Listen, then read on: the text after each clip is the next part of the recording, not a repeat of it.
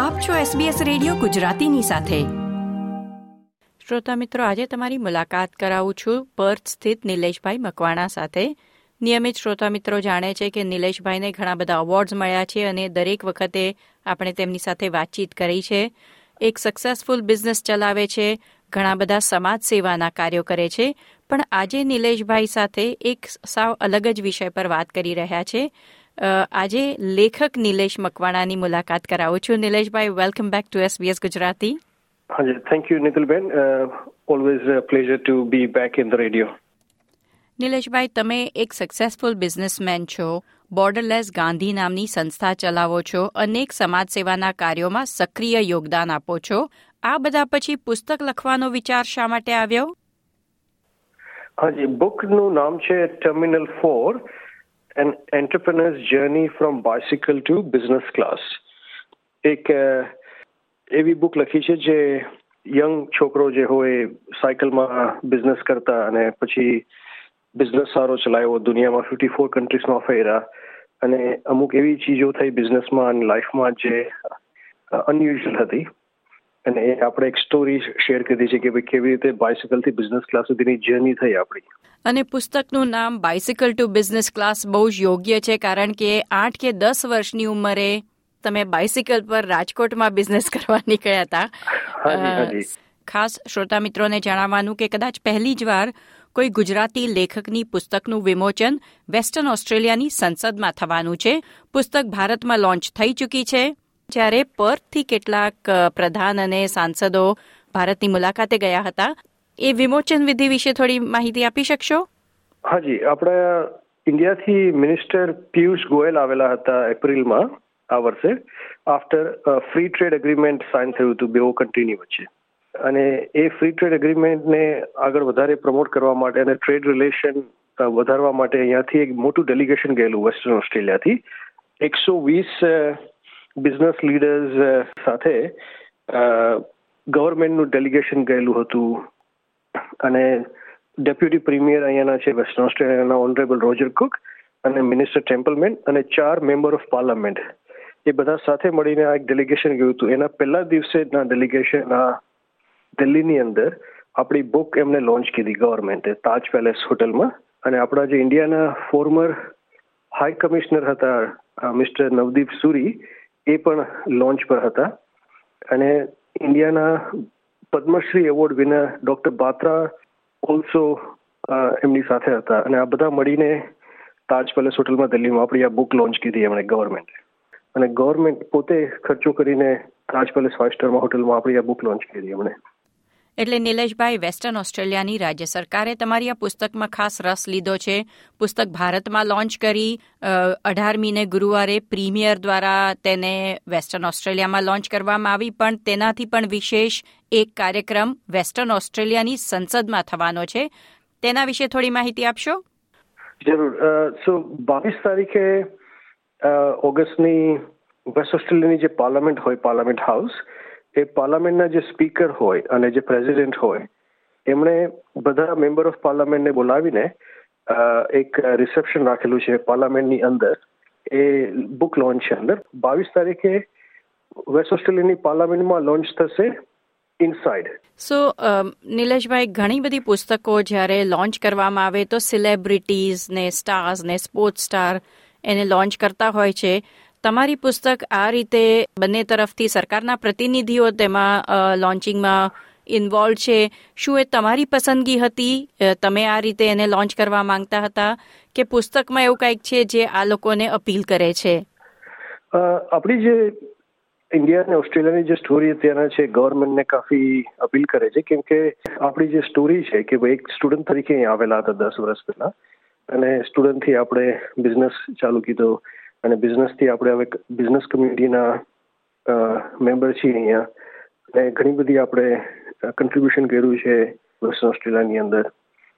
તો આ બધી જે સ્ટોરી છે, એ એમને કાફી અપીલ કરે છે. કેમ કે એમને વધારે પ્રમોટ કરવું છે કે ભાઈ આપણા ઇન્ડિયન કમ્યુનિટીના લીડર જે હોય છે કે મેમ્બર હોય છે, કેવા કન્ટ્રીબ્યુટ કરે છે પોઝિટિવલી આપણા સ્ટેટની અંદર અને કન્ટ્રીની અંદર. તો ગવર્મેન્ટને આ જે સ્ટોરી છે એ સારી લાગે છે. અને સાથે એમનો બી જે સપોર્ટ છે એ હંમેશા સપોર્ટ રહેલો છે. જ્યારે બી મેં બોર્ડરલેસ ગાંધીની ઓર્ગેનાઇઝેશન આપણે લોન્ચ કીધી એમને ફૂલ સપોર્ટ કરેલું હતું. વેસ્ટેક એસેમ્બલેજ ઇવેન્ટ મેં ટેક ઇન્ડસ્ટ્રી માટે ઊભી કરેલી. સાત વર્ષ પહેલા ત્યારે બી આપણે ગવર્મેન્ટે હેલ્પ કરેલી. તો હું જ્યારે બી કંઈ બી કરું છું, કંઈ બી કામ, તો ગવર્મેન્ટ ફૂલ સપોર્ટ કરે છે આપણને. તો જ્યારે મેં બુકની વાત કીધી, પ્રીમિયરને ડેપ્યુટી પ્રીમિયરને, ઘણા ખુશ થયા અને એમને બુક મંગાવી, વાંચી બી. અને કીધું કે આ બુક એવી સરસ છે જે વેસ્ટર્ન ઓસ્ટ્રેલિયન ઓસ્ટ્રેલિયાને પ્રમોટ કરે છે.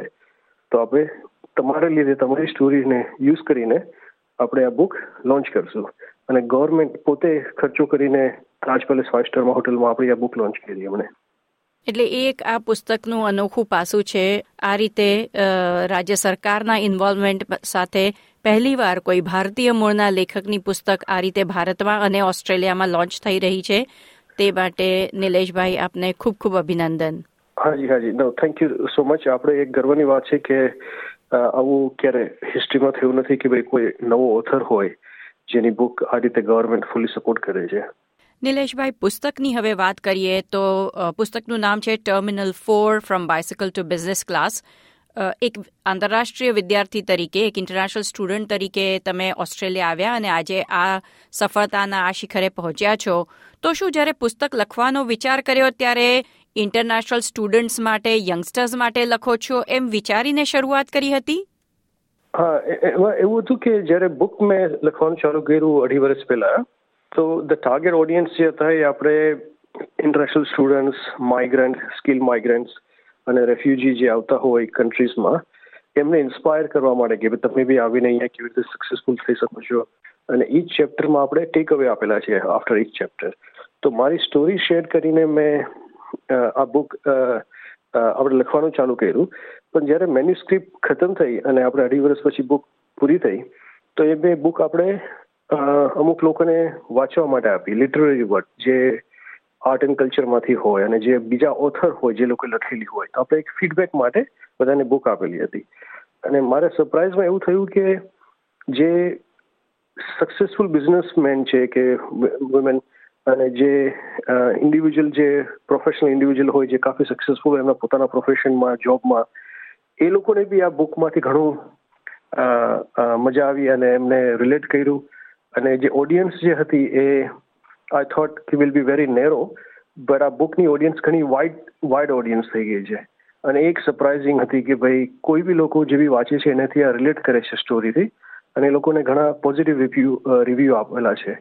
અને પર્થ એરપોર્ટના સીઈઓ એ સરસ રિવ્યુ આપ્યું.